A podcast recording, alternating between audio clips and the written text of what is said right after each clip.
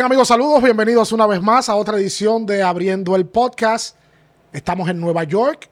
Gracias a los amigos de Genesis. Bueno, mira qué abriguito más bonito. Yeah. Nos han dado, como Nueva York está frito ahora, eh, agradeciéndole a ustedes la sintonía, por suscribirse, por compartir el contenido, por dar like, porque todo eso el algoritmo lo toma en cuenta. Estamos en el restaurante de nuestro pana Jordan. Este es uno de ellos, porque tiene varios. Este es Legacy. Legacy. Yeah. Y en el día de hoy, usted vio la portada ya.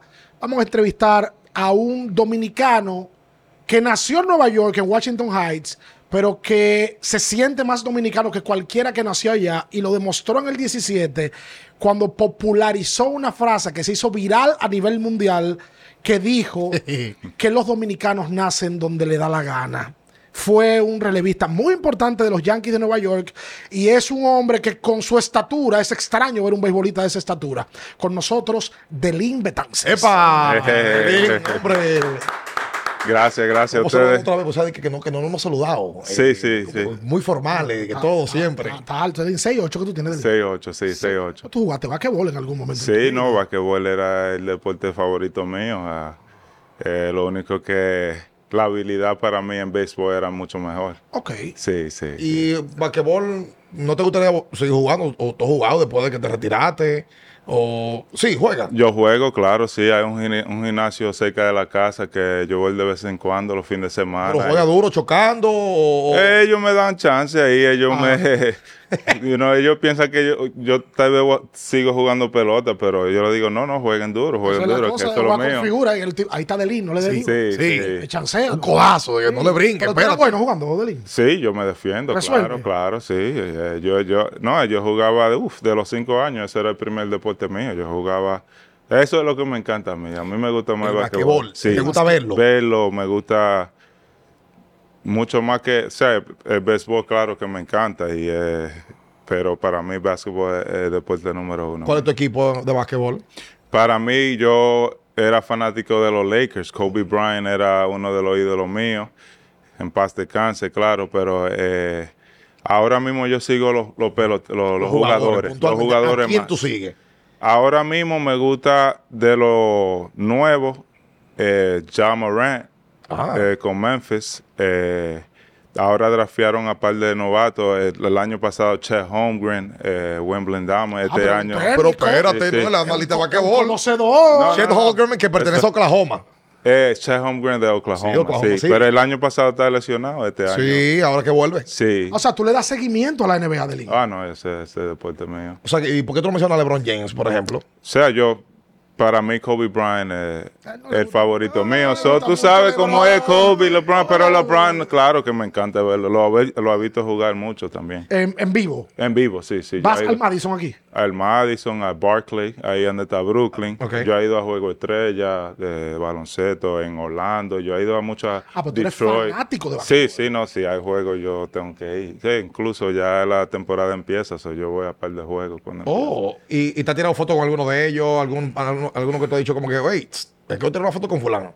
La foto mejor que yo tenga con el mejor Michael Jordan. Tú tienes una foto con Jordan. Sí. Ah, pero va a perrear. Ah. Tempranito. Temprano, vamos temprano. El, 2000 el 2014, Derek Jeter era el último año de él, entonces los Yankees le hicieron como un día para él en Yankee Stadium y muchas de las mejores amistades de Derek Jeter fueron a ese juego. Y Michael Jordan, todos, todo el mundo sabe que es uno de los mejores amigos de Derek Jeter y cuando yo vi a ese hombre, esa fue la primera vez que yo dije, Jerez, ¿y quién es ese? Uno se, era temblando que estaba yo dije, wow, like, yo nunca me quedo impresionado de esa manera, pero cuando yo vi a él, como que yo dije, bueno, este es el único que yo, yo no pido fotos, pero a este yo tengo que pedírselo.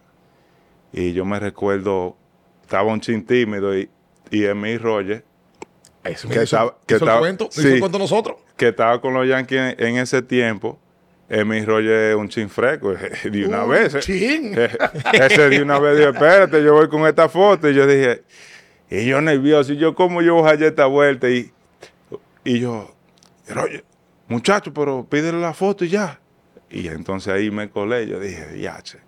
Eso fue uno de los momentos más eh, es espectacular. mil cuenta, es mil cuenta de que él le dijo como que, oye, mi respeto, le dijo a, a Jordan y yo le dijo como que, dale, un honor, vamos a tirar la foto. Sí, no, eh, Jordan, eh, you know, ese, en ese día, no sé cómo él es de- otro tiempo, pero en ese día eh, todo el mundo que quería fotos, él estaba disponible. Entonces, todo el mundo quería Jordan. Sí. El día era de Derek Jeter, pero todo el mundo estaba asombrado, era con Dice ese mucha hombre. gente que él no va a sitios también por eso. Porque él le quita el protagonismo al que de verdad es el protagonista de la noche. Sí. Cuando Jordan llega, por ejemplo, ese día de Jeter, está todo el mundo buscando una foto con Michael Con Jordan. Michael, y, el, y el tema se distorsiona un poquito. Sí, pero es que imagínese cuando usted está viendo a ese hombre ahí, te está hablando de mejor. eh, Y la foto que hiciste, la enmarcaste, la pusiste grande, está en tu casa. No, yo, la, yo es que yo soy tranquilo. Yo la tengo en, en mi teléfono, ahí está tranquila. Si un día yo quiero ponerla grande, la pongo grande, pero está ahí tranquila. Porque tú tienes ese recuerdo bien, lo tienes bien preciso. Sí, claro, claro. Wow. ¿Sabes que yo quiero empezar por ese esa frase que yo dije? Esa frase se hizo mítica. Inclusive, había gente que, que decía en el momento, y hablo del Clásico Mundial del 17, Sí. donde Delín decide jugar por República Dominicana, habiendo nacido aquí en Nueva York, en Washington Heights. Estados Unidos te contactó para jugar con ellos. Claro, eh, Joe Torre eh, en ese tiempo, o sea, yo estaba con los Yankees, Joe Torre siempre venía para el Clubhouse y, y, you know, yo era gran fanático de los Yankees y los seguía desde los nueve años. Entonces Joe Torre eh, me contactó y me llamó y me dijo, Betance, nosotros queremos que tú juegues para Estados Unidos. Y yo le dije, wow, eh, todo sea, es un honor para mí, pero you know, para mí yo siento que tengo que jugar para la República Dominicana y ya yo le había dado la palabra a Tony Peña. Tony Peña era bench coach de los Yankees en ese tiempo, que yo iba a jugar para ellos y para mí era un honor porque los papás míos nacieron allá y, o sea, yo me siento, o sea, la sangre mía es dominicana y eso era algo que yo le quería dar a los papás míos. Porque a ti te inculcaron la dominicanidad. Tú decías fuera del aire que en los veranos tú ibas a, a Santiago, te criaron. Usualmente el dominicano que nace aquí no habla español como tú hablas. Se le dificulta hablar español. O sea, a ti te metieron la cultura dominicana. Sí, yo nací aquí, pero ya meses después los papás míos me llevaron a la República Dominicana y desde ese entonces, todos los veranos nosotros íbamos y durábamos uno o dos meses allá.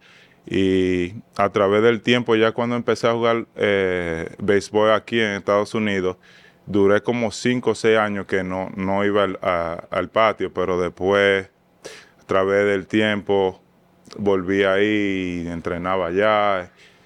A mí me encanta, yo soy dominicano de pie hasta arriba. Vamos a hablar de eso porque según me comentaron cuando le dije a alguien que, que veníamos para acá, tú ibas a Bonao a practicar con el guapo de Bonao, Joel Sí. ¿Es verdad? Sí, no, Joel, uff. Déjame decirle algo, mira, a Joel, o sea, yo lo seguía en la pelota y nosotros siempre Tampa y Yankee jugábamos, pero a Joel, yo empecé a ir a Bonao, fue el, do- el 2013. Joel Peralta está está con Tampa, en ese tiempo me suben los Yankees en septiembre y el último juego, la última serie, la última serie es contra Tampa. Y ahí está Chiqui Mejía, que es uno de los eh, instructores en Bonao, uno de los más reconocidos allá. Chiqui Mejía está aquí en Nueva York y va, va a ver a Joel Peralta a jugar, que Joel Peralta es un hijo de él. A mí me toca pichar. Y Chiqui Mejía está ahí en la grada y dice, wow, ¿y quién es este muchacho? O sea, yo nunca lo he visto. Estoy tirando 99, pero estoy más regado que... yo, yo no sé por dónde la bola va, pero Chiqui Mejía ahí dijo, le dijo después del juego a Joel, Joel, ¿y quién es ese muchacho que está ahí? Y Joel tenía ese mismo pensamiento. Chiqui, pero usted vio ese grandote ahí pichando. Hay que ayudarlo, ese muchacho, hay que ayudarlo. Y en ese entonces, teníamos, Chiqui y yo tenía una amistad bien cercana.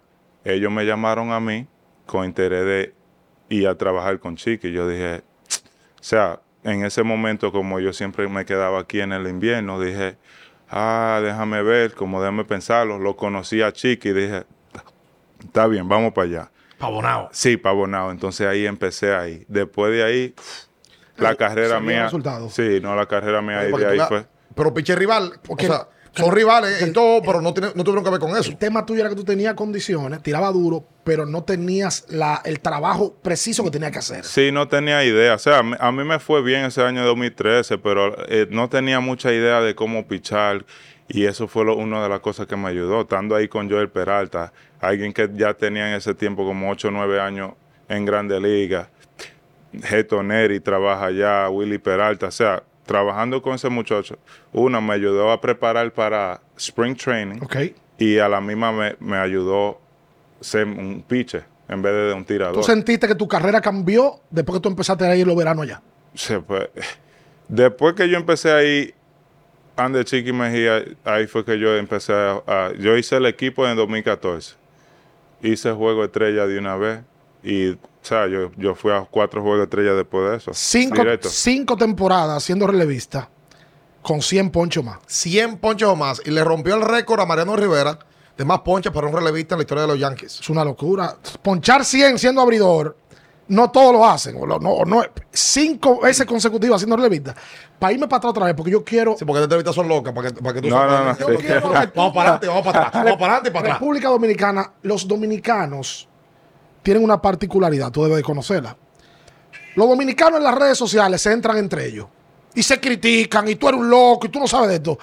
Pero nosotros tenemos licencia para hacer eso entre nosotros. Si entró un extranjero, le entramos todo al extranjero. Sí, sí, no, yo, yo me he dado cuenta de eso. Entonces, la frase tuya del 17 a la gente le llegó mucho. Pero yo, quiero, yo quisiera que la, la frase la ponga clara. Porque fue de que. Yo quiero saber si fue un mito, Si si, fue- tú lo dijiste de verdad. Lo- la Sí. famosa frase del dominicano nace, o los dominicanos nacemos nos- donde nos da la gana, porque fue un periodista como que te Sí, preguntó fue en, en, en Bradenton. eh, me, o sea, estaban en Bradenton en ese tiempo. El equipo de la República Dominicana, llegamos ahí, jugamos un par de juegos antes de ir Ricardo estaba en A Miami. entrenar, sí, a entrenar. Entonces, no me recuerdo el reportero, pues el reportero me entrevista. Era gringo. You know, eh, no, no, era, era latino, Latino, no me recuerdo. Pero él me pregunta, ¿por qué tú no estás jugando con Estados Unidos? Tú naciste en Estados Unidos. Y yo le dije ahí en ese entonces, nosotros los dominicanos nacemos donde nos da la maldita gana. Y ay, ay, ay, ¿para qué fue? ¿Y de dónde se salió eso, Delín? O sea, eso me salió de la nada, como que yo fui en chiste, Ajá. pero la gente lo cogieron y cuando eso llegó a la red en ese tiempo, ay Dios mío, no, fue no. viral. El, el- el cariño que me di en la fanaticada de la República Dominicana fue algo eh, que yo nunca en mi vida pensé que iba a Hay una foto famosa donde del Invetance sale, publicada el 17 de marzo del 17, con un teacher, con la bandera dominicana, la vamos a poner para Sí, que la gente la sí. vea, que dice, le quitaron la palabrita y dice, Claro, claro. los dominicanos nacemos donde nos da la gana. Mira, se me engrifa la piel cuando Sí, lo no, no, no, no, no. Y eso a la gente lo ha tomado. ¿Tú quieres que te diga la verdad? Yo no sé si tú lo sabes. Los mexicanos han tomado esa frase y la usan y dicen, los mexicanos nacemos donde nos da la gana. Y hay varios países de Latinoamérica que le han adoptado la frase que fue genuina tuya. Sí, no, no, en ese tiempo yo, yo dije, déme ese, ya que se hizo viral, déme ese estos t-shirts, se los regalé a todos los muchachos ahí, todo el mundo encantado. Yo me recuerdo que después de ese clásico, yo fui a Dominicana y la gente me decían, o sea, gracias, gracias por lo que tú dijiste. Tú no sabes cómo uno se siente cuando alguien Claro. se siente de- de- del, del país.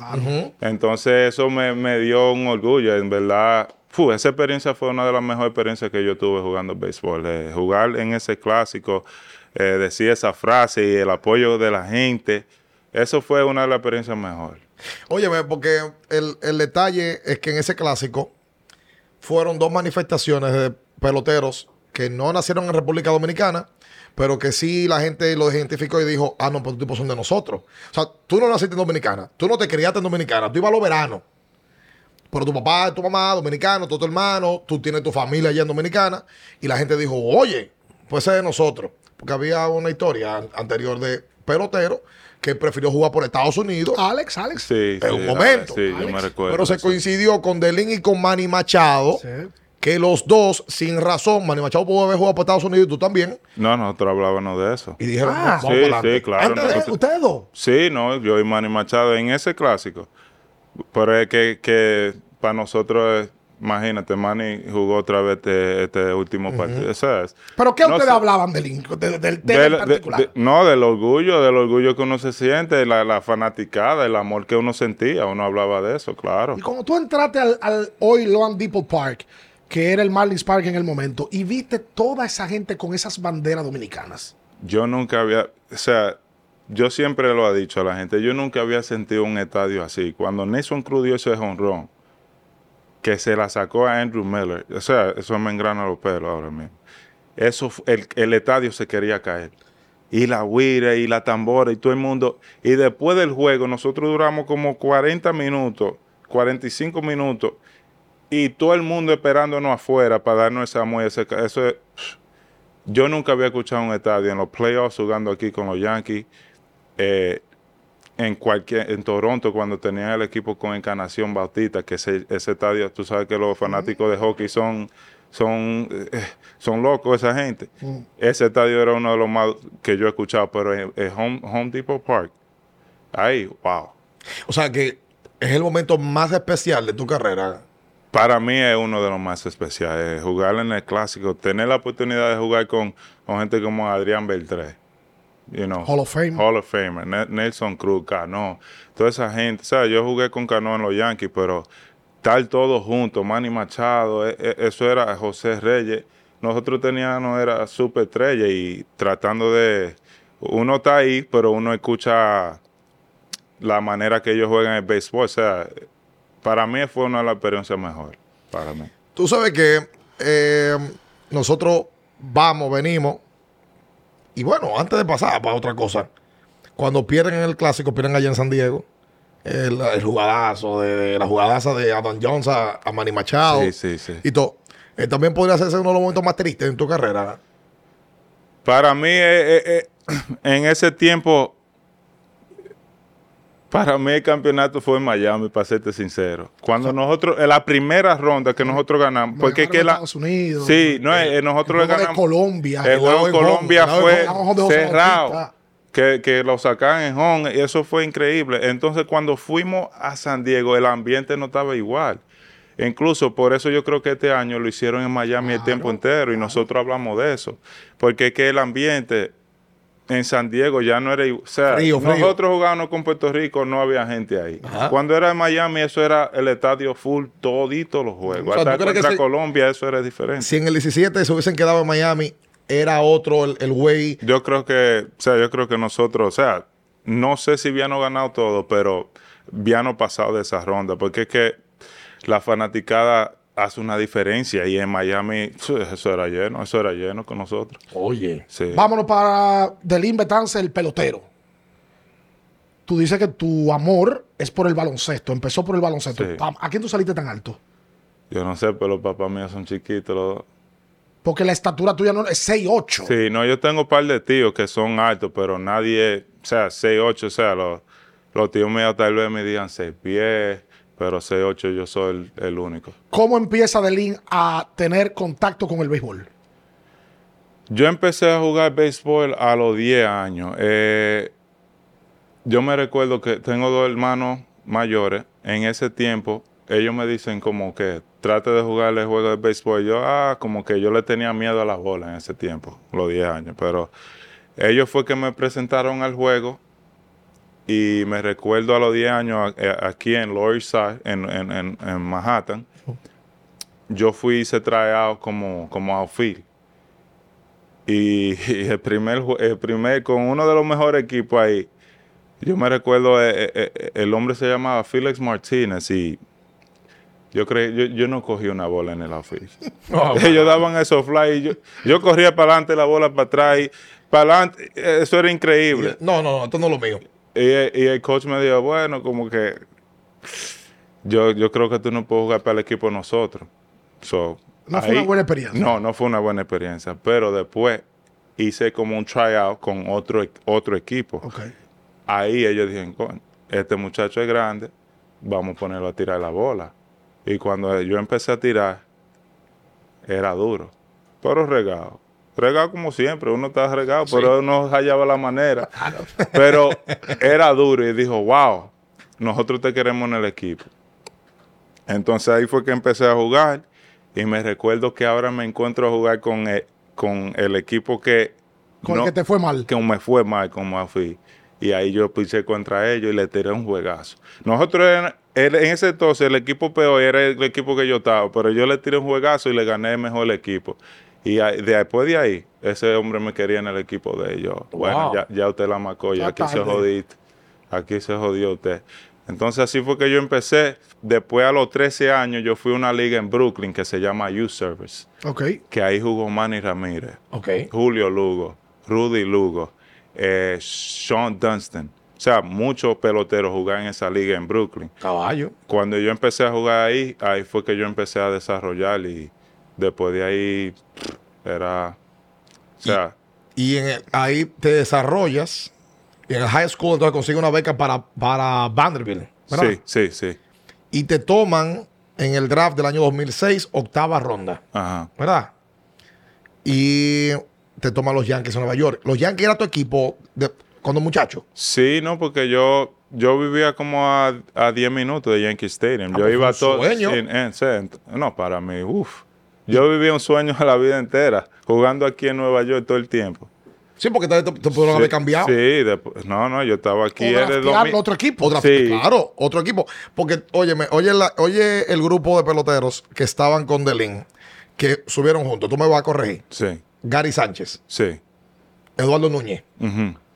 Estaba ahí, que lo cambiaron. Nova. Iván Nova. Sí. Jesús Montero, que lo cambian de, de, aquí, lo cambian para Seattle. También, ¿verdad? Sí, claro, sí. Ahí estaba Austin Romain. Romain también. Son grupos de... Manny Banuelo en septiembre. Manny Banuelo, el panameño. Sí, no, mexicano, Manny Banuelo. Mexicano. Zurdo, el zurdo, sí. Eh, sí, yo jugué con... El 2006, cuando a mí me firman, yo llego a, la rookie. Ahí estaba Nova. eh, conocí a Eduardo Núñez en Instrucional. Ahí estaba... En Instrucional ese año fuimos Nova, Eduardo Núñez, Mark Melanson, Jabber Chamberlain, Oye, Ian Kennedy. relevista estable también. David, Ro David Robertson. ¿Estaba yo ahí también? Sí, David Robertson. sí. Oye, porque lo Austin, Austin Jackson, no sé si se claro, recuerda. Claro, Sí. Jardinero. Yo jugué con Abraham Amonte también, oh. Mickey Mesa, Solo Amonte, todos esos muchachos. Esos tipos, oye, sí, todos sí, tipos. sí. Melky Mesa, que era un pelotero talentoso. Sí, y, sí, y Melky Mesa. Yo creo que todavía juego en invierno. Eh. Sí, claro. Sí, Melky sí. tuvo ahí la temporada pasada con el equipo de los gigantes, si no me equivoco. Sí, sí. Y entonces tú, tú vas desarrollando, pero tú eras abridor. Sí. Oye, bien, que hay gente que quizás no sabe que tú eras abridor. Y hay una historia de que Cashman es quien decide en un momento, tú estabas regado en Liga Menor, te estaban entrando y Cashman es el que dice, oye, vamos a moverlo para el bullpen. Y te mueven entonces y ahí arrancas a trabajar y como relevista es que viene el breakout season y, y tú consigues llegar hasta el, hacer el equipo grande. Sí, no, yo creo que duran mucho para moverme para relevo. Ellos tenían que hacer eso de mucho antes, pero el, 2000, el 2013 fue que me hice en relevo. Yo, de Ajá. 2006 que me drafean, el 2013 fue la primera vez que yo fui. ¿Siete años después? Sí. El 2012 eh, yo fui al Fall League. Ahí fue que yo empecé a relevar. Arizona. Sí, al Fall League. Ok. Y ahí me fue bien. Estaba tirando o sea, no, o sea 98 cons consistentemente, los rompientes estaban buenos, tirando mucho strike. en 2013, Cashman todavía y Mark Newman, que es presidente de los Yankees, quieren que yo siga como abridor. Y viene el mismo de control. En mayo del 2013, yo dije, en Betance, nosotros queremos que ya tú seas relevo. Y yo le digo, deme un mes más si no me va bien, ustedes pueden hacer lo que quieran, sáquenme de fuera y me rote. ¿Tú te querías quedar como abridor? Sí, yo, di, deme un mes más, yo se, se, sentía que estaba encontrando mucho. Uh -huh. Dame un mes más y ellos dicen, nosotros queremos que tú... Ah, pues está bien. Cuando empecé a relevar ahí en la, en la AAA, uff, yo, yo creo que desde mayo a septiembre en la AAA, tal vez me hiciendo carrera, tal vez. Wow, sí, imbateable. Eh, sí, no, ya era, estaba en otro nivel, pero cuando me subí a Grande Liga, yo no sé si era por los nervios o para tratar de impresionar, no me iba igual. O sea, yo, yo me recuerdo que me subieron en agosto y algo que yo hacía en AAA era que estaba ahora mezclando los picheos míos mucho más. Era 50% rompiente, 50% recta. Cuando me suben a Grande Liga, yo creo que yo tiré 23 picheos y tiré 22 rectas. ¿Y cómo estaba regado? ¿Bola? No, no, yo estaba tirando detrás, pero Anaheim me estaban dando en la mano. Sonaron. A ti Sí, ya subieron a Grande Liga en el 2011, ¿verdad? Eh, a mí me subí en 2011. Septiembre del 2011. Sí, después com- pero a- como abridor. Sí. Después del 2012 yo me lesiono en AAA. No subo. El 2013 me mueven al relevo y ahí subo un par de veces en, en el 2013. Ok, pero antes de, cuando tú duraste todo este tiempo en Liga Menor, siendo abridor, con alta y baja, ¿no hubo momentos de frustraciones? Que tú decías, "¿Pero ¿qué es lo que pasa? No, el 2012 fue el peor año mío. Yo creo que no tiré mucho atrás ese año, ¿no? El peor año mío. Eh, Yo, yo, yo casi ese año dije como que pensé en no jugar más pelota. En retirarte. Eh, sí, como que estaba frustrado. El 2012, ellos hasta me bajaron para doble A. Yo me recuerdo que yo llamo a Naldi Contreras, que era el, coordinador de los Yankees en ese tiempo. Y yo le digo, Naldi, yo estoy en triple A, piché contra Pera- eh, Pirata. Starling Marte estaba ahí en ese tiempo. Eh, y yo llamo a Naldi y le digo, Naldi, mándame para Tampa, que no me estoy encontrando, no me, o sea, no me siento bien, no estoy tirando detrás. Mándame para Tampa para trabajar en un par de cosas y después te me regresan a AAA. Cuando regresamos a AAA, el manager de AAA me llama a la oficina. Yo digo, bueno, creo que me van a mandar para Tampa. Y dice, bueno, Betance, te vamos a mandar a doble A. Yo, muchacho, pero eso no fue lo que yo pedí. No, no, no. Pero es que me está yendo brutalmente, me está yendo malo. y ahí la frustración, me imagino, de Sí. doble A. Sí, para doble A, entonces yo, DH, men, ahora. Pero cuando voy a doble A, fue como que no sé qué pasó, pero ahí empecé a tirar atrás y estaba tirando bien. Ahí empecé a tirar, como me sentía mejor. Como en triple A en ese tiempo, había muchos veteranos frustrados y como que a veces yo sentía como ellos querían como que le fueran mal a alguien. O sea, ese era el pensamiento mío la ese vibra. tiempo. Sí, esa era la vibra, el pensamiento. Usted está hablando de gente que tenían 10 años. en Liga ocho Menor. años, 10 años en Grande Liga, que está en Triple A, que, o sea, ya no tienen mucho chance. Entonces uno sentía de esa manera. No estaba disfrutando el juego, no me estaba yendo bien. E incluso ese año nosotros estábamos en la ruta porque estaban renovando el estadio en AAA. Estábamos en la ruta, entonces uno en, en ese hotel mirando esas cuatro paredes, le está yendo más. Y, Porque y- y uno loco por subir porque uno está en AAA, ya en nada más en un cafecito. En esos momentos, ¿con quién tú hablabas? ¿Con tu mamá? ¿Con tu papá? Los hermanos míos, siempre, los papás míos, siempre nosotros crecimos Porque bien tiene que haber alguien que te sí. apoye en el Sí, momento. sí, sí, no, la, la- la esposa que, que, o sea, era mujer mía en ese tiempo. Esa era tu novia en el Sí, mi- era mi novia, eh, también con ella, pero más con los hermanos de uno, y entonces ellos siempre le daban el apoyo para que siguiera adelante. Y gracias a Dios después de ahí, y no me fue bien. Y cuando tú haces el equipo de, de Grandes Ligas, el Opening Day, para el 2014, ¿verdad? 2014, sí. ¿A quién es la primera persona que tú llamas cuando te dicen que tú hiciste el equipo? Para eh, la mamá mía, los, o sea, los papás míos fue lo primero que yo llamé. Sí, de una vez. Yo me recuerdo ese momento. Ese spring training. Yo creo que a mí me hicieron toda la prueba del mundo para ver si yo fallaba, si yo no iba a hacer el equipo. Me ponían back to back dos veces, a nadie lo ponían. Eso, eso era, en- en spring training tú ibas back to back una vez. A mí me lo hicieron dos veces. Me metían con base llena con, to- con Toronto. Bautista y Encarnación viene del tour. En el, en el medio del line te metieron. Ese spring training, yo me puse, yo, yo piché como 18 innings. O sea, Todo el mundo pichaba 8, yo piché como Tú 18. sentías que te estaban poniendo trabas pa- para Pa' no darte la posición. Para ver, era para no darme la posición. Eso es lo que yo sentía en ese momento. Porque lo que yo demostraba hasta ese momento es que no, no era consistente, no estaba tirando tanto detrás, no tenía idea de pichar, pero yo le dije a ustedes que yo fui de Chiqui Mejía. No, yo estoy viendo. Oh, oh, yo estoy- oh, Yo ahora vengo ya- de ella de Chiqui Mejía. Coño, ¿dónde- Estoy hablando Chiqui? con Joey Peralta. Joey Peralta que le gusta hablar de pelota El día entero. el día entero, te puede dar un curso en pelota.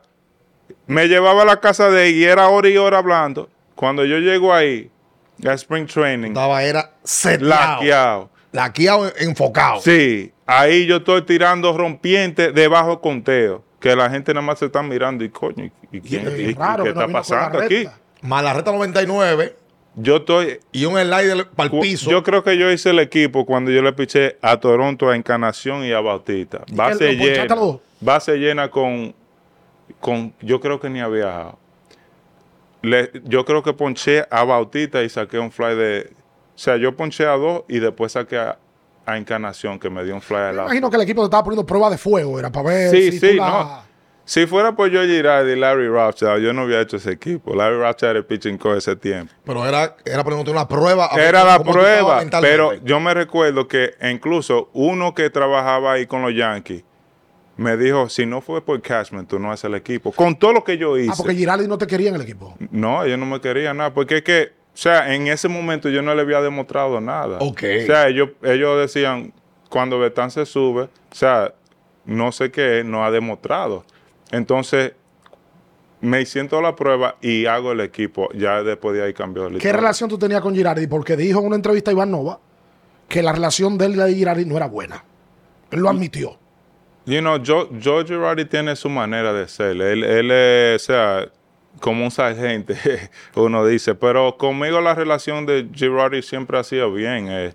You know, llegó un tiempo a lo último que él me usaba de una manera que no, para mí estaba a- adecuada. ¿qué se dice? Inadecuada. Inadecuada. eh, y tuvimos un chin de problemas con eso, pero eh, eh, nosotros siempre, o sea, yo, yo me llevaba bien. Pero sí les reclamaba en algún momento luego del juego y le decía, oye, ¿por qué me usaste de esa manera? Tú sí les reclamabas. Sí, no, tu- tuvimos en tiempo, el, o sea, el último año de Joe Girardi, eh, yo estaba pichando contra Tampa y, y él me saca en el octavo inning con un derecho, ya tengo dos bajos y entra Chapman. Entonces, él nunca me sacaba en esa situación. Entonces yo digo, wow, ¿Cómo- pero ¿qué, no? está, qué está pasando? ¿Cómo- Yo ponché el último. O sea, yo en base primero, pero ya tengo dos outs y poncho el último y, me- y él me saca. O sea, eso me sorprendió en ese momento. y le dijiste algo ahí.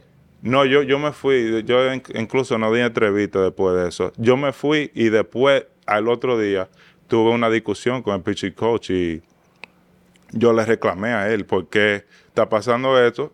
Y él me dijo en ese tiempo, yo me recuerdo, que ellos están yéndose, o sea, ellos en ese tiempo querían usar los otros pitchers más. Porque, o sea, reconociendo lo que en ese, como en esas últimas seis semanas, o sea, no me estaba yendo de la manera que me fue al principio de la temporada. Ok. So, pero uno se bloquea a veces, usted sabe, uno se bloquea y... Es que parece que Girardi era muy recto. Sí, es siempre, es siempre ha sido así, esa es la forma de él. Eh, pues yo te voy a decir una cosa. No, después, a Chiqui- después que yo estoy viendo los números, después que Chiqui trabajó con el hombre. No, no, no, no, no, no, no. La proporción de ponche por entrada lanzada de Delin. Oye, una cosa bárbara, bestial. O sea, Delin tuvo en ese 2014 90 episodios y ponchó 135, tu mayor cantidad en tu carrera. Oye, pero, y me gusta la historia porque fue con 26 años que él llega. O sea, ocho años después es que tú te vienes a establecer en Grandes Ligas. Sí. Que cualquiera podría pensar que un tipo que fue octava ronda de un draft, que ah, no la tuvo fácil. Y no fue tan fácil. O sea, ocho años después tú vienes a poner los números de 1.40 en 70 partidos, 90 entradas lanzadas, totalmente dominante, y fue tercero al novato del año y fue al juego de estrella. La proporción de ponche por nueve entradas, porque a los relevistas, esa estadística es importante. En el 14, 13.5 ponches por nueve entradas lanzadas calculadas. En el 15, 14. En el 16, 15.5. Una barbaridad. En el 17, 15.1 y en el 18, 15.5. Yo quiero trabajar con Chiqui. Yo No, me voy a hacer ah. pitcher ahora, voy a ir abonado. ¿Qué está Chiqui? Ah, pero mira, mira Getoneri como está. Es- es- Entonces estaba trabajando con Chiqui. siempre ha trabajado con Chiqui, pero eh, tú no bien ese, ese hombre dejó la fiesta en un y pico este año. Cuatro, señor. cuatro juegos de estrella consecutivos. Eh, Padelín. ¿Te impresionó tu primer juego de estrella cuando tú entraste al clubhouse y viste a, a qué- quién eran los que estaban? Que tú dijiste, aquí está fulano, el otro, el otro. ¡Wow!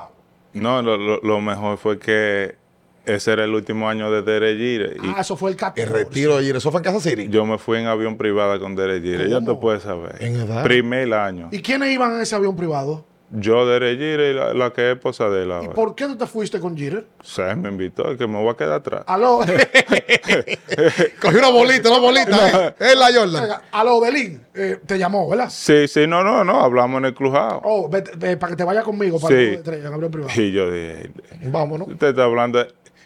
Yo crecí viendo los Yankees. En ese tiempo los Yankees era que ganaba todos los años. Ahora estoy jugando con Derek Jeter, el último año de él, el primer año mío full. Y me invita Juego también. estrella y, y voy en avión privado. Yo llegué con el pecho abierto. Allá fue a Minnesota. Que oye una vaina, oye una cosa. Delin nació en el 88, ¿verdad? Delin, con 12 años, tú estabas viendo los Yankees de Nueva York siendo campeones, Sí. año 2000. Los Yankees eran dueños del béisbol en esa época. Con 15 años, Delin vio que Aaron Boone se la sacó a Tim Wakefield para que los Yankees llegaran a la Serie Mundial. En 98, yo fui a, a ver el juego de David Wells, el Perfect Game. Uh, Yo David estaba en, en el Bleachers. ¿Qué señor? En el Bleachers. En los bleachers del Yankee Stadium. Yo me recuerdo, los tickets eran 7 dólares. Y nosotros nos dieron un, un peluche, un Beanie Baby. y, la, y los policías, como en el séptimo inning, nos estaban comprando los tickets de, de Beanie Baby por 20 dólares. Y el padrino mío lo vendió de una vez. Claro. los tickets eran 7 y esto era- Estaba son, ganando 20, 13 de son una vez. 20 que no están dando. fanático de los Oh. Yankees en un momento. Bueno, los Yankees ganaron un tripit ahí, 98, 99 y 2000. Y luego de ahí van a series mundiales, las pierden, pero cuando tú ibas creciendo y formándote como, como joven, como adolescente, los Yankees estaban en un momentazo. Oye, lo que te digo, o sea, él le tocó jugar con los tipos que él veía chamaquito. Sí, no, no. Le tocó Por jugar. ejemplo, en el 2000, Jeter fue el MVP de la serie mundial. Sí. Y la vida te lo puso después. Y tú te fuiste en un avión privado con él, un juego de estrella. No, no, eh, por, eh, por eso que dije, es un sueño. Yo ¿Cómo viví un sueño, eh. ¿Cómo él es como ser humano? uno de los mejores compañeros que yo he tenido es Derek Jeter. A, tra- a través que, o sea, la, la, como él lleva el juego, la manera que él lleva el juego, como él juega, pero es como él es, eh, o sea, fuera del terreno. Siempre, de que él se retiró, él le mandaba su mensaje a uno, eh, you know, suerte este año. Cuando uno lo ve, es siempre un abrazo, una persona extra- extraordinaria. Un tipo muy decente, parece. No, muy- no, muy es el ecuánime. mejor, el mejor. Y entonces te, te sientes, cuando tú estás jugando, él te, te da un par de mensajes que tú dices a veces, wow, como que te relaja. Yo me recuerdo que él venía al Montico. Ajá. ¿Y qué, te- qué decía? Emma, mira, en 2014, yo voy a la fiesta de Derek Jeter, ¿Qué es la fiesta que de es un Derek Jeter? cumpleaños de él, lo tiene en una discoteca. Nosotros tenemos juego el otro día, pero el juego es de noche. Uno entra a pichar, me toca pichar ese día. Y yo me recuerdo que yo estoy corriendo del bupen para adentro. ah, Y cuando yo paso por Derek Jeter, él me dice, coño, pero te divertiste anoche. O sea, yo voy a pichar el juego y él me suelta con esa. Eso es lo primero que te dice. Y yo ahí como que me relajo, como me, me- me empiezo a reír. Ya cuando yo entro al juego es uno, dos, tres. Ponchar, yo creo que ponchar los dos, los tres. De una vez sea como que es hay una manera de... De botar presión. Sí, de botar la presión. Es, era mejor en Y eso. ese cumpleaños de Jeter en esa fiesta, ¿en la discoteca la cierran? O sea, Claro, es lo invitado de él nada más. pa- pa- sí, sí, es lo invitado de él. Y tenía que sacar la cartera tú. O sea, ¿Qué cartera uno va a sacar? Con esos veteranos yo jugué con, con Sabatia, Beltrán, Ale.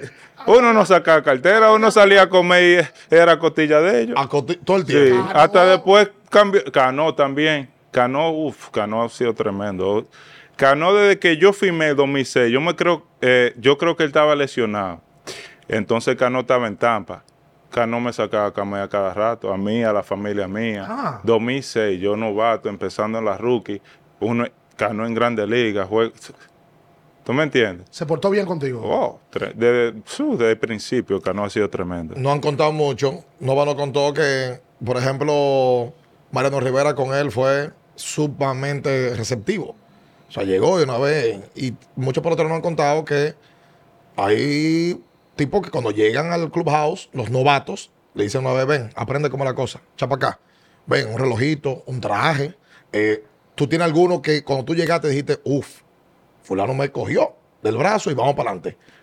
Sí, para mí fue sí, sí, Sebastián, siempre. Eh, Sabatia, los latinos con Sabatia. Sí, sí, no, no, ese es el- Sabatia. ese es el hermano mío, ese es el hermano mío. Desde que yo llegué a Grande Liga, lo primero que hizo fue com- me compró 13 trajes. 13. 13. Yo no tenía ni uno. Pero tú ibas a modelar en una pasarela, era No, te compró 13. y, y- y tú sabes, la gente de ahí cogiendo la medida, perfecto. Esos trajes, yo llegaba, wow, y la gente, ya, Chevetance, y esos trajes, no, no, yo lo compré, fue. Pues, eso, era, eso, era, eso era de sí, sí. No, fue claro. Y entonces, y, y, Mariano Rivera, ¿cómo fue? Mariano fue tremendo. Yo, yo jugué con Mariano en 2011 y 2013 el último año. Mariano era como un ejemplo que uno nada más lo admiraba de, de una manera como que, wow, este es el mejor sea, en todo su tiempo. O sea, uno lo admiraba de una manera. Y él nos invitaba a la casa en Tampa cuando uno estaba en las menores, que siempre hacían charlas y, y cosas así. siempre nos invitaba allá. Y you know, Mariano también fue tremendo cine. Bueno, dice Damaso Marte que las palabras de Mariano Rivera le cambiaron la vida, porque Damaso Marte se fue por la religión y dice él que salvó su carrera y su vida por eso. Sí. O sea, me imagino que Mariano también le hablaba a ustedes del tema de Siempre, religioso, siempre, de siempre. de pegarse a Dios. Siempre, siempre daba mensajes positivos. Por eso yo creo que Mariano tuvo el éxito que, que- que tuvo también, porque él tiene esa fe como que pase lo que pase, todo va a estar bien. Y por eso que tuvo tanto éxito. Pelotero tacaño. Tacaño.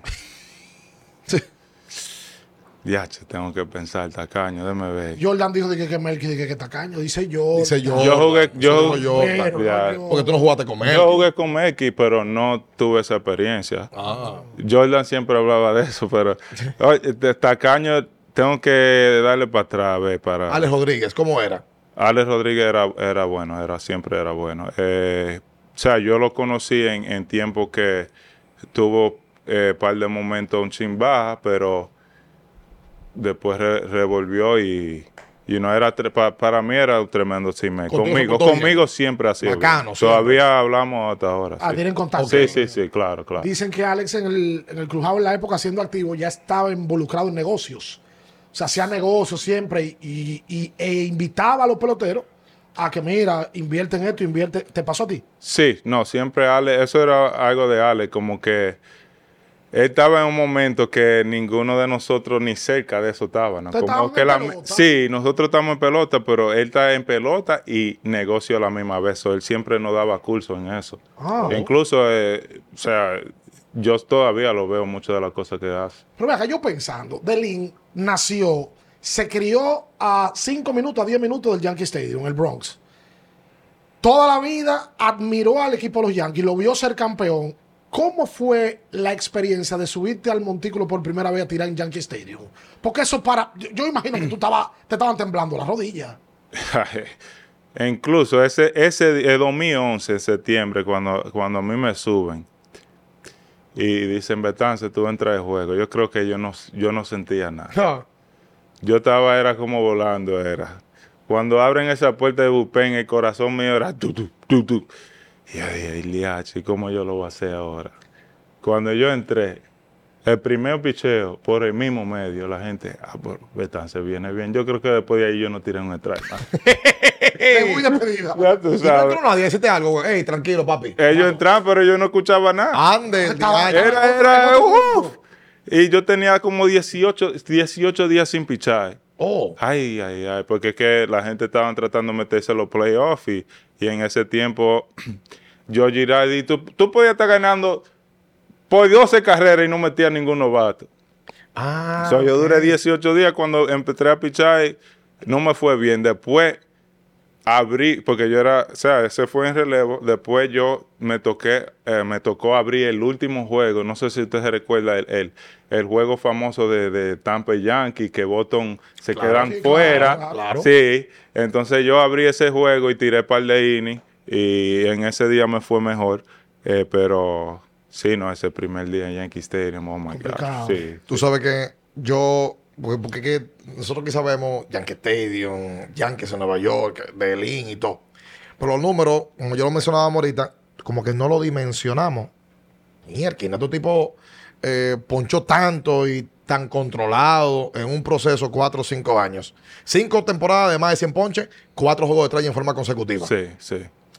Bateador que tú decías, ahí viene fulano este. Eh, no digo porque era caballo, sino porque quizá era un tipo que Lo sonaba. octavo, noveno bate y tú no podías verlo porque era complicado. Para mí, si yo voy a coger a alguien como que se me hacía un chin, alguien que no es tan, o sea, tal vez no, tan, tan, o sea, en pelota uno lo conoce, pero tal vez para el público no tanto. Eh, Di- Navarro. eh, Junior Navarro, Sí, De Tampa.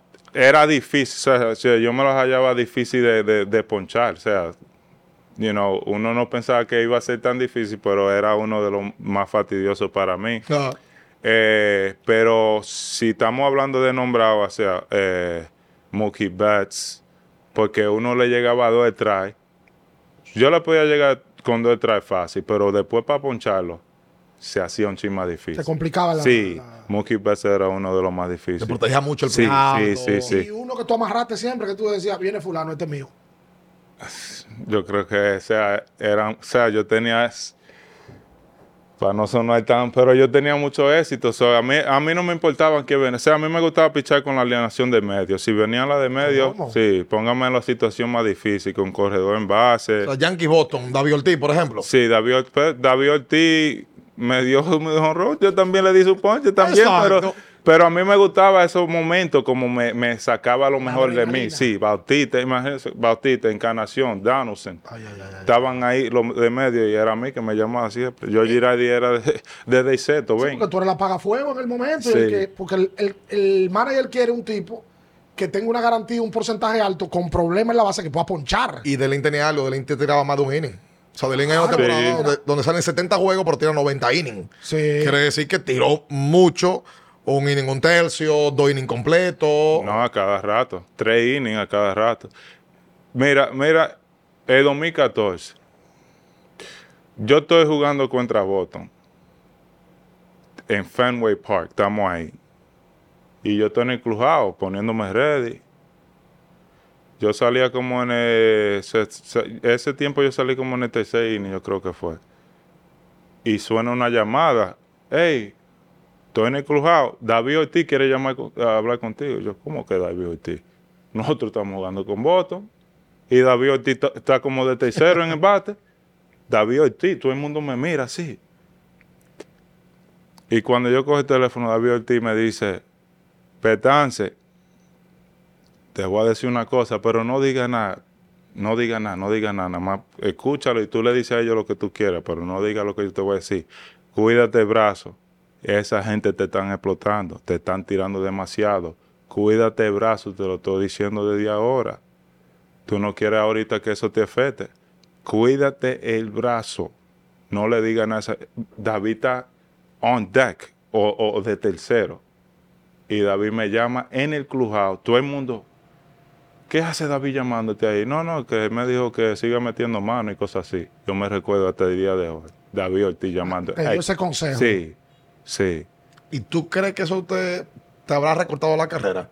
El- Yo es que yo, yo pitch, o sea, el 2014 yo tiré de relevo así, o sea, 90 90 innings, después el año después 84. Entonces yo tiraba mucho picheo, pero yo ponchaba a mucha gente y a veces uno hace base por bola también, so, so picheo se sumaba mucho, pero si yo quisiera coger, coger ese consejo más en ese tiempo, pero uno novato, O sea, David tenía razón. claro, claro que tenía toda la razón, pero uno novato, ¿qué uno va a decir? Que no, que no me den la bola. lo que quería era mostrarte. Y ya después de ocho años en las menores. ¿Tú me entiendes? y buscando- y buscando tu dinero. O sea, eso es lo que uno quería.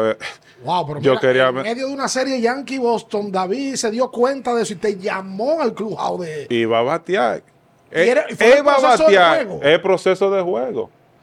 un tema. Usualmente el pelotero que se hace muy popular es el pelotero de posición o el abridor. O un cerrador que sea Mariano Rivera, en su momento eh, Wetterland. Pero un relevista no es muy frecuente que se haga tan famoso. Pero tú te hiciste muy famoso porque tú primero tiraste en los Yankees, luego era un apagafuego y creciste aquí. Es complicado ser famoso en Nueva York y en los Yankees. ¿Cómo se asume eso? Eh, para mí, para mí lo más complicado tal vez fue la gente pidiendo los tickets. Aquí. ¿Cómo así? sí. ¿Cómo así? No, pero Ah, porque tú tenías mucha gente amiga Es verdad. es que la familia mía está, está todo el mundo aquí. ¿Cuántos La familia, la metí. Pero a, a lo primero ellos me tenían harto de que, que, que todo el mundo quería tickets. y yo dije, estos tickets no son gratis como las menores. Las menores ellos iban y era 100 gente que venían a los A- juegos. Aclara el 70. tema de los tickets para los peloteros. Porque según lo que nos han dicho, al pelotero le entregan una cantidad de tickets. Luego de ahí tiene que comprárselo al equipo y se lo, se lo No, descuentan. no. ¿Cómo el asunto? Ok, so, en los tiempos antes de yo subir, los tickets eran gratis. En Tú te o sea, nosotros somos compañeros, yo te puedo pasar los tickets míos a, a ti, como él te puede pasar iguales. Cuando yo empecé a jugar, ellos no cobraban los tases del ticket. Eso sí, los tickets en ciertos estadios eran más caros, como si uno iba a Boston, 100 dólares, uno lo cobraban como 50, 60 por cada ticket. So, casi la mitad. Ok. Pero uno novato cobrando el mínimo, si te están pidiendo muchos tickets, todos los días, tú ni sabes si estás pichando. Todos los- o sea, yo era relevo, yo no sé si yo voy a pichar hoy. Ajá. Se- esos cheques llegaban como de 5 mil, 6 mil menos de lo que están supuestos llegar. ¿A base de Quincenal. ticket? De- de- de- De ticket nada más. No. Sí, so, yo hubo un tiempo que yo dije, espérese, yo tengo que hacer esto de la mejor manera y hablen con el agente mío, hablen con la familia mía y muchos lo- les gustaban verlo en la televisión. Ok. Hay un pelotero que tú mencionaste ahorita, no voy a mencionar su nombre, que nos confesó que en un momento él tuvo que haber dejado en un año más de 100 mil dólares por, por estar comprando tickets. Porque la gente le, decía, mira, yo quiero ir, yo quiero ir aquí. Y compraba muchísimos tickets. Y que entre quincena a quincena, cuando se lo iban quitando y demás, llegó hasta 100 mil dólares regalando los tickets. Pero entonces en Grandes Ligas, o sea, ya tú en, en las mayores, ¿había alguna facilidad para el pelotero? eh, o, o eso era porque ya tú tenías que comprar 20 tickets y había que ponerlo ahí para la gente tuya? Eh, para serte sincero, eh, yo no sé si dejé tanto en, en, en, en ticket, pero uno lo dejaba, pero muchas de las veces antes lo- lo- los muchachos lo dejaban a compañía de carro y le daban un carro por el año. Oh, ah, Pero por eso, por eso yo creo que fue que cambian el sistema, porque antes tú le dejabas los tickets a la compañía de carro, te daban un carro por el año Ah. y tú estás manejando un carro bueno, pero entonces después de ahí, Ah. di- di- Ah, pues yo no me sabía ese sí, chisme. sí, después empezaron a quitarle eso y uno tenía que pagar por eso. Ok. Ah, pues mira. Ya, Yo no sabía Tú sabes que Delin, Delin, eh, y viendo tus números, tú te pasas 2014, gana el mínimo. Sí, mínimo, sí. Tercero, en ese, sí, en ese- el novato del año, juego estrella, eh, un temporadón 2015, mínimo también. mínimo también, sí. 2016, mínimo también. Entonces te tocan los tres años de arbitraje. Arbitraje, sí. Tú nunca firmaste en agencia libre con los Yankees. Cuando te viniste, a- cuando vino a llegar a la agencia libre, tú te vas del equipo. Sí. O sea, eh, que tú tenías un ingreso un poco controlado. O sea, tú no habías ganado el gran dinero estando con el equipo de los Yankees. Entonces ahí viene una decisión importante para ti y es llegar a la agencia libre y decidir salir. ¿Te dolió cuando tú tuviste que hablar con tu agente y decirle, bueno, pues ya, vámonos por otro lado? Eh, en ese tiempo ya yo tenía idea que yo no iba a regresar con los Yankees porque el 2019 yo prácticamente duré el año entero lesionado del hombro y después cuando regreso al final de la temporada me lesionó el tobillo. Exacto. Entonces yo nada más llegué, ese año yo nada más llegué a pichar dos outs, que ponché a los dos y después me lesionó el tobillo. So, cuando llega a agencia libre, ya yo tenía una idea que los Yankees, o sea, uno quería como regresar, pero uno tenía esa idea como que ya el final había llegado aquí. Y me recuerdo que me reuní con los Mets y, you know, otro equipo aquí en Nueva York y me dieron una gran oportunidad. Y, pero sí, claro que en ese tiempo uno quería seguir la carrera con los Yankees, uno viendo a, a los ídolos de uno, como Mariano, Derejire, que siempre juegan aquí en Nueva York. So, uno, uno quería eso también para uno mismo, pero uno, uno se da cuenta como pelotero ya cuando llega el final. Lo menciono por el tema de, de lo que tú fuiste generando, ese tiempo de servicio, que no es fácil. La gente Claro. cree que, ah, no, gana muchísimo Mira, dinero. En sus mejores años, Sí. Mejores- el re- mejor relevista de Grandes Ligas, ganaba sueldo mínimo. Mínimo. Sí, no, y le sacaban el Eso, jugo no, a eso- uno. eso- eso no es frustrante, no es, no es molesto eso. Uno quisiera que las las reglas fueran diferentes. O sea, ahora subieron el mínimo y cosas y le dan premio a, a algunos que, que tienen mejores temporadas que otros. Pero Claro que uno quisiera que fuera diferente. Sí, sí, incluso yo quisiera que uno fuera al arbitraje después tal vez de dos años en vez de tres. O agencia libre tal vez después de cuatro. Depende cómo uno le vaya a la temporada. Si, si tú, o sea, yo hice cuatro juegos de estrella. Exacto. Que tenga algún tipo de y crédito. en eso fue lo, o sea, yo, yo no gané mucho dinero en esos cuatro años. Sí, está fuerte. Sí. Tus tres años de control, óyeme bien, de, de- de tiempo de servicio, ganando el mínimo, y tú vas al juego de estrella. Es para que tú digas en un momento, no, pero yo quisiera que si tú completaste tres juegos de estrella, quíteme un año de, de Que- arbitraje. que- que- Como están haciendo ahora los equipos, que los equipos Se ha están firmando ajustado. unos contratos largos. Por ejemplo, a Julio Rodríguez le hicieron Sí, un contrato claro, claro. y tiene una serie de cláusulas que dependiendo de su rendimiento. Sí, Ahí me gusta este tema con Delín. A ver si. Delín lo dice. sí. ¿Cuál? La gente critica a Cuña. Que Acuña cogió los cuartos adelante y que lo engañaron. Y que siete años, 100 millones. Si te hubiesen puesto a ti, como relevista, 25 millones a tu segundo o tercer año, después de haber completado dos juegos de estrella, después de haber tenido dos temporadas, tú lo hubieses cogido. Eh, yo, yo, yo lo digo de esta manera. Mira, yo tuve oportunidad cuando yo fui a arbitraje. los Yankees me ofrecieron un contrato, pero fue con muchas opciones. Ok. ¿Tú me entiendes? Era- y la opción era del equipo. So, en ese tiempo no, no valía la pena. Ok. Claro, cuando te ofrece 100 millones como Acuña, eh, él creció en Venezuela, uno sabe la situación del pelotero en el momento. Exacto. O sea, está hablando de 100 millones, como que es difícil dejarlo. Claro, uno lo dice ahora, wow, pero mira los números de Acuña, él había ganado mucho más. Y él lo va a ganar. Al final, cuando él le toque ahora, le van a dar un contrato bien, porque, you know, usted está hablando, si no el mejor, es uno de los mejores. Pero si uno tiene una oportunidad, yo sí le, o sea, si le va a cambiar la vida al pelotero, you know, ¿por qué no? ¿Por qué no firmarlo? Yo me recuerdo cuando a Severino le ofrecían el contrato de él. Mucha gente lo critican, que él lo cogió. Y, y Severino de ahí duró un par de años lesionado. Hasta, eso, este, hasta este año tenía sí, contrato. sí, entonces me entiendes. Si él no firma eso, Severino ahí Futuro de él era incierto. Claro. Y incluso el año que, que a Severino lo firman, lo firman a Hex, yo también era uno de los muchachos que los Yankees querían firmar, pero cuando llegó a entrenamiento yo llegué lesionado. Después que el año pasado, el año anterior, el 2018, tuve tremenda temporada en los playoffs, piché juegos, todos los juegos, todos los innings clave me tocaron a mí, tirando duro, llegó a entrenamiento lesionado y la oportunidad para mí no pasó en ese momento. Pero sí, sí, yo no culpo a los muchachos porque es que hay veces hay, hay situaciones que le va a cambiar la vida, no a usted, pero a, a los hijos de usted. Y, Su familia. su Totalmente. familia. Claro. Tú te retiraste del béisbol en el 2021 con 33 añitos, no años.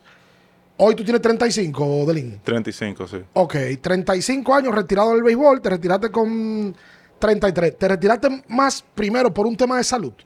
Sí, sí, para mí yo, yo jugué el año pasado con los Dodgers y no sentía como que el brazo ya se, se me recuperaba de la manera que yo quería, no estaba tirando la misma milla que uno tiraba en los tiempos buenos. Y no me sentía bien, entonces llegó un tiempo que yo tengo tres, tres niños que son bien pequeños y yo dije, para mí estar en la vida de ellos ahora mismo es más importante que yo, o sea, para mí, para mí, seguir tratando cuando yo ya la felicidad mía no estaba ahí, Uy. porque no me sentía, no me sentía que yo podía hacer el trabajo. Entonces yo ya tenía un par de años batallando lesiones y decidí en ese tiempo que para mí es mejor estar con, con los hijos míos y la familia y hasta ahora estoy contento, estoy bien. ¿Qué hace Delín Betance? Porque Delín Betance es muy joven. ¿Cuál es el día a día de él? ¿Qué, qué tú estás haciendo ahora? Bueno, tenía, los, los hijos míos son todos, son, o sea, tengo un varón, cuatro años, y dos hembras, que tres años y uno. So, Ah, pues fue ahí. Sí, sí, fue, sí, sí. En, en COVID, en COVID pasamos buen tiempo. Sí, sí, sí. Sí, sí, sí, sí, sí. Pero no, No veas Nintendo ahí, tú no juegas eh, PlayStation. no, eh, no, ellos no, no, ok, no jugaron mucho PlayStation Ok, ese tiempo.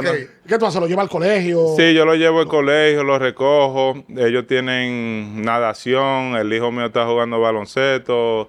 eh, lo entretengo jugando un chin de pelota también.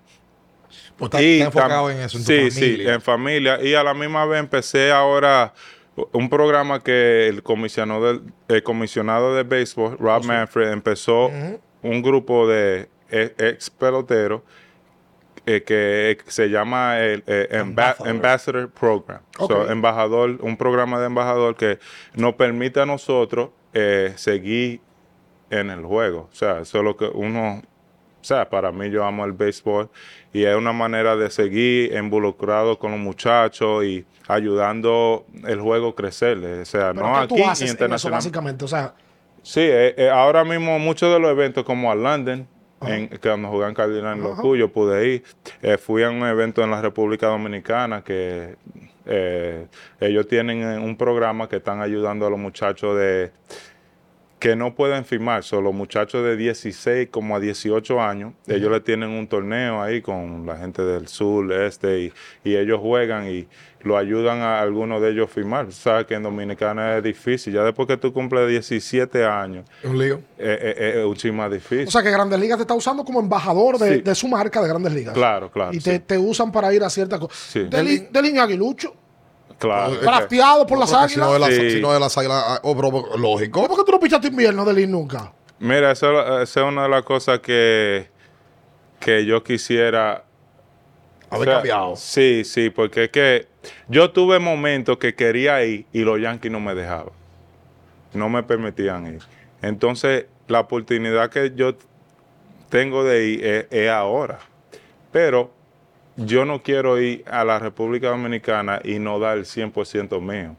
O sea, me encantaría jugar, pero yo siempre dije, yo quiero ir en momentos buenos, yo no quiero ir en momentos malos. So, eh, por eso es que, sea, no, no, no, no ha tratado de ir a jugar. Pero tu familia es aguilucha.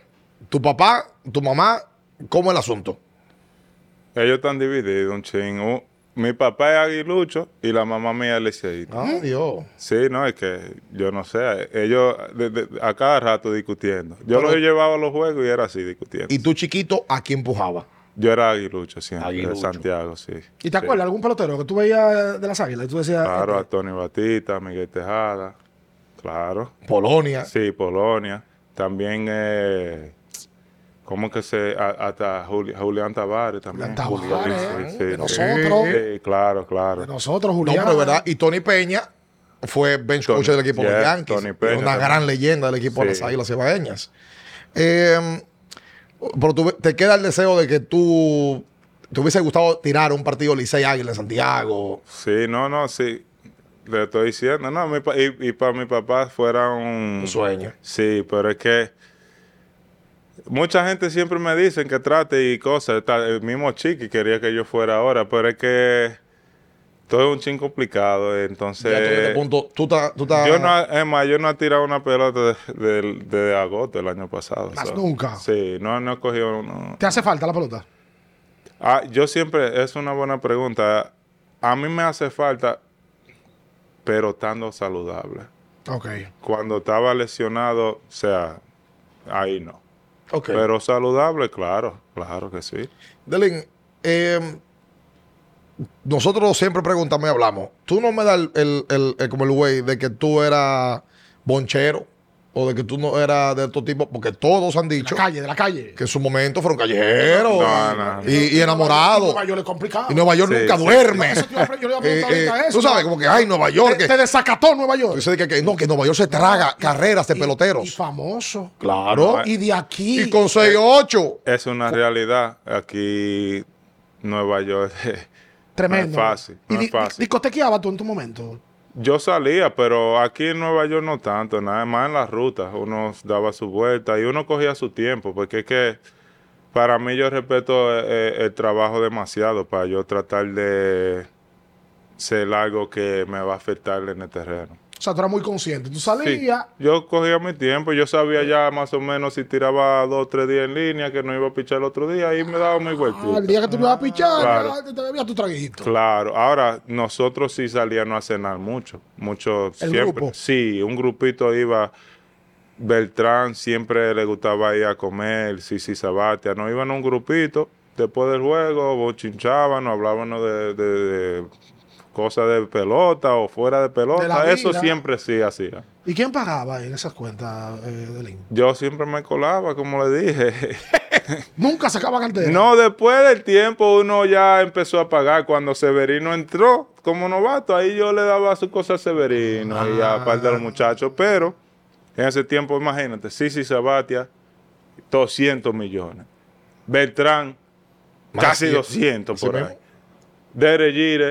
Igual. Ale- Entonces, Ahí no ¿cómo, yo voy a, ¿cómo yo voy a sacar la tarjeta Era una mía? frescura tuya. Vaya y la tarjeta no pasa en ese tiempo. Y te pusieron a hacer algo. A los novatos siempre lo ponen de que hacer pruebas, de que carga esto, lo, lo, lo vestían. Trae la cerveza. Eh, trae la cerveza, de que la- el, hielo, eh, la mesa dominó. ¿Te ponían a hacer algo? Mira, eso lo, lo algo, o sea, yo siempre escuchaba mucha historia con muchos peloteros que entraban o de otro equipo, pero en los Yankees, no sé si era porque Dere Gire estaba ahí, y Sabatia y esa gente, yo no hacía nada de Nunca eso. hiciste nada como novato. No, lo único que no vistieron, sí, ¿De 2014. qué te cambiaron a ti un hombre de 6'8"? En ese tiempo estaban los Brackman, era novato. Yo, eh, Brackman era un muchacho que medía 6'11 y yo 6'8. Ahí estaba Montero, Romain, que estaban hablando de ellos. Eh, a mí no me entiende Meli y Vanelli. So, Meli y Vanelli son Claro, la pareja. lip singers. Que, Por que- supuesto. Sí, ellos, ellos, eh, ellos eran cantaban- famosos, pero no Pero decían. voz era de ellos. Ya, ya Y se sabes. descubrió después. Sí, Sí. Entonces no entiende eso, pero era uno tenía no. pantalón licra y una chaqueta y una cadena. Nosotros estábamos bacanos. Estaba Ok. bien. Hay- Algunos de ellos lo vistían como mujeres. Pues yo dije, espérate, así no. Pero a mí, me, a mí me dieron suave, me pusieron eso. y yo- nosotros fuimos, me recuerdo en Tampa, fuimos a una discoteca, a una limusina, y el equipo entero estaba ahí. Andrew John. eh, tú estás hablando de Salón de la Fama y, y uno ahí, uff, llegó en uno de los mejores días en Grande Pero cambiaba si fueron a la discoteca. cambiado. Ah, y es todo Pero algo. yo, sí, Qué duro. Y ya da- tú da- sabes, da tu trago y trago y pues, el otro día era libre. Da tu bailadita, tu Delin. ¿Te gusta? Yo, yo le meto, sí, claro, claro. ¿Qué es lo que mejor baila de Len? Donde tú dices, ah, venga, que voy a bailar aquí. Yo le, eh, a mí me encanta el típico porque es de Santiago. Ah, un tipicazo. yo, eh, Prodigio, Giovanni Polanco, Prodigio. Real.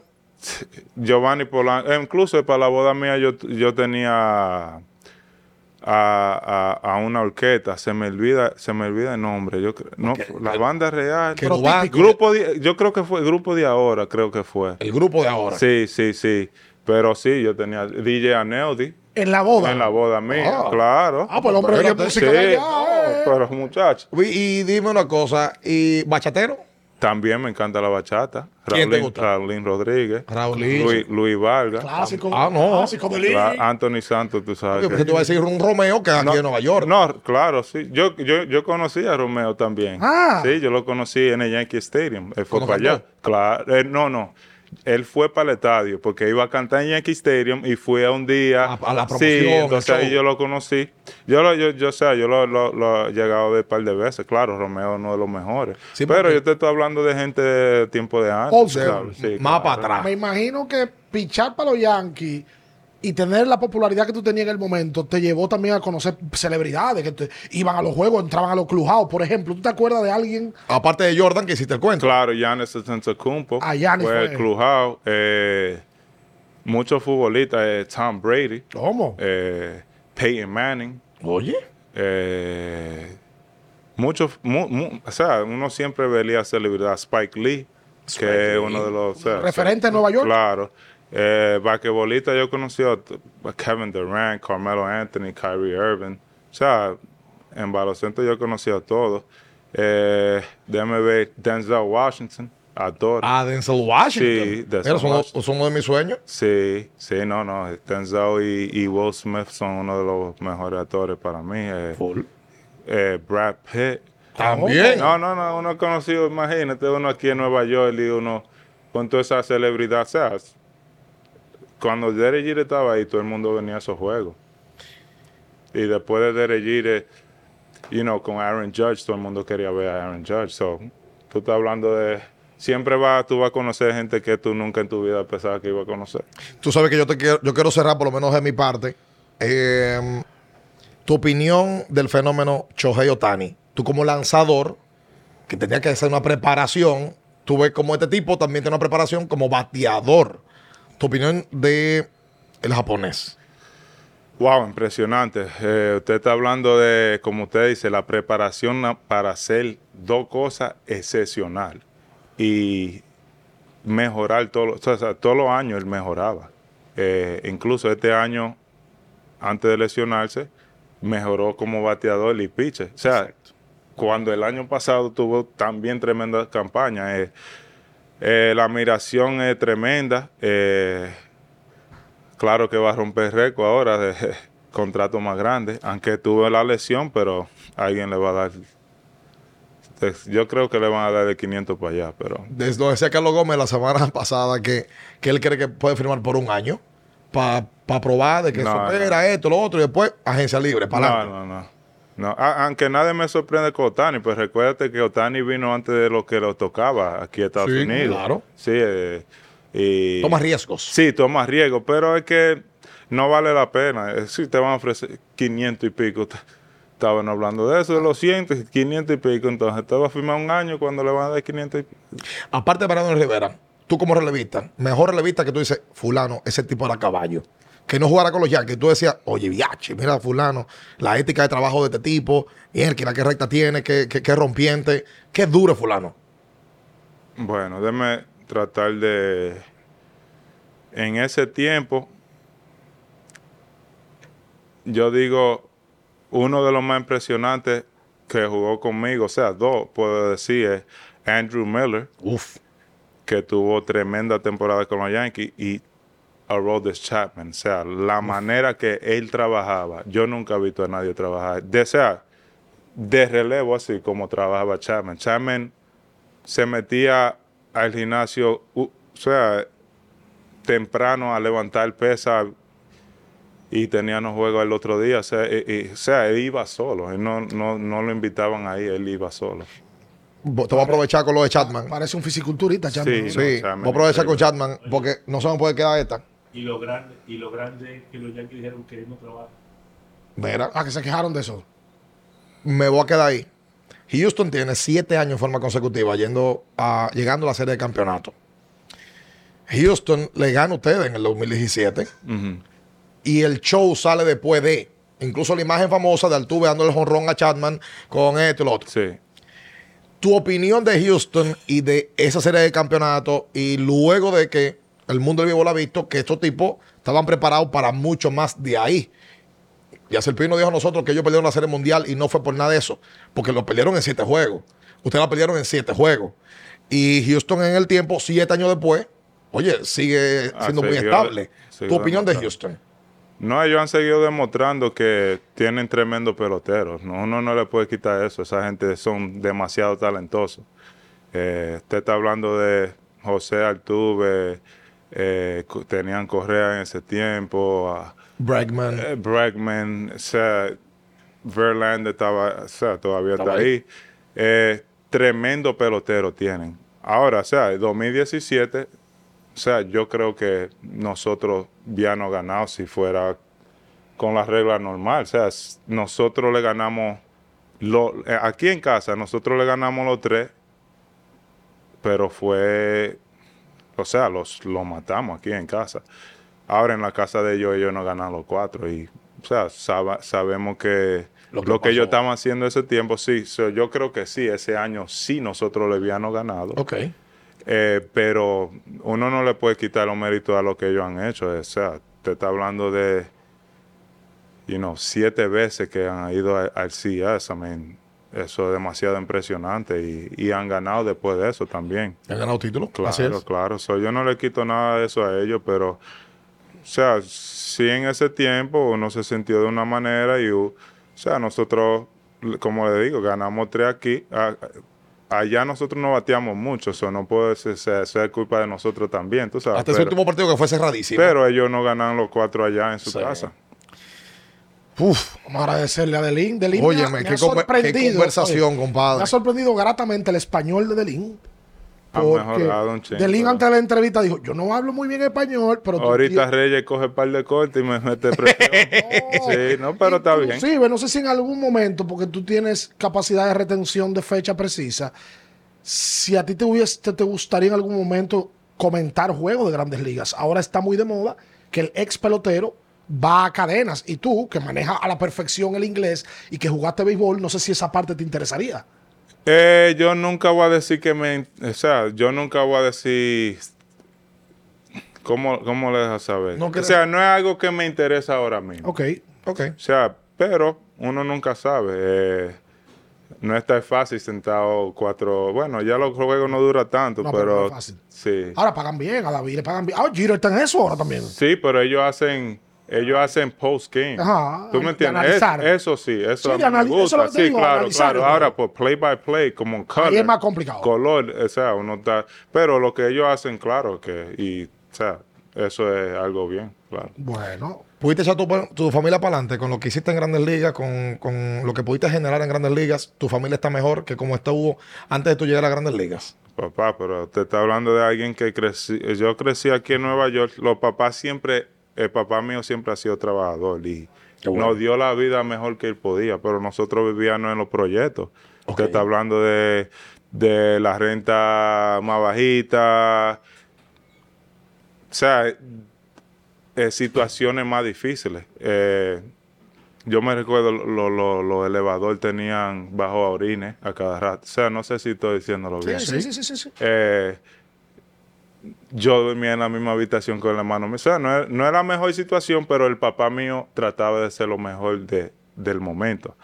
Ahora mi papá tiene su casa, el papá de mi mujer tiene su casa, nosotros, yo y mi mujer, mi familia, sea, la pelota me ha brindado demasiadas cosas buenas para yo estar decepcionado por ciertas cosas. Yo estoy orgulloso de todo lo que la pelota me ha brindado. Y económicamente pudiste ayudar a tu familia, a tu papá, a tus hermanos. Tú no eres una hermana más, más- más joven, me parece también. Sí, tengo una hermana más joven. Los hermanos míos siempre han sido exitosos. Ellos estudiaron aquí, tienen tremendo trabajo.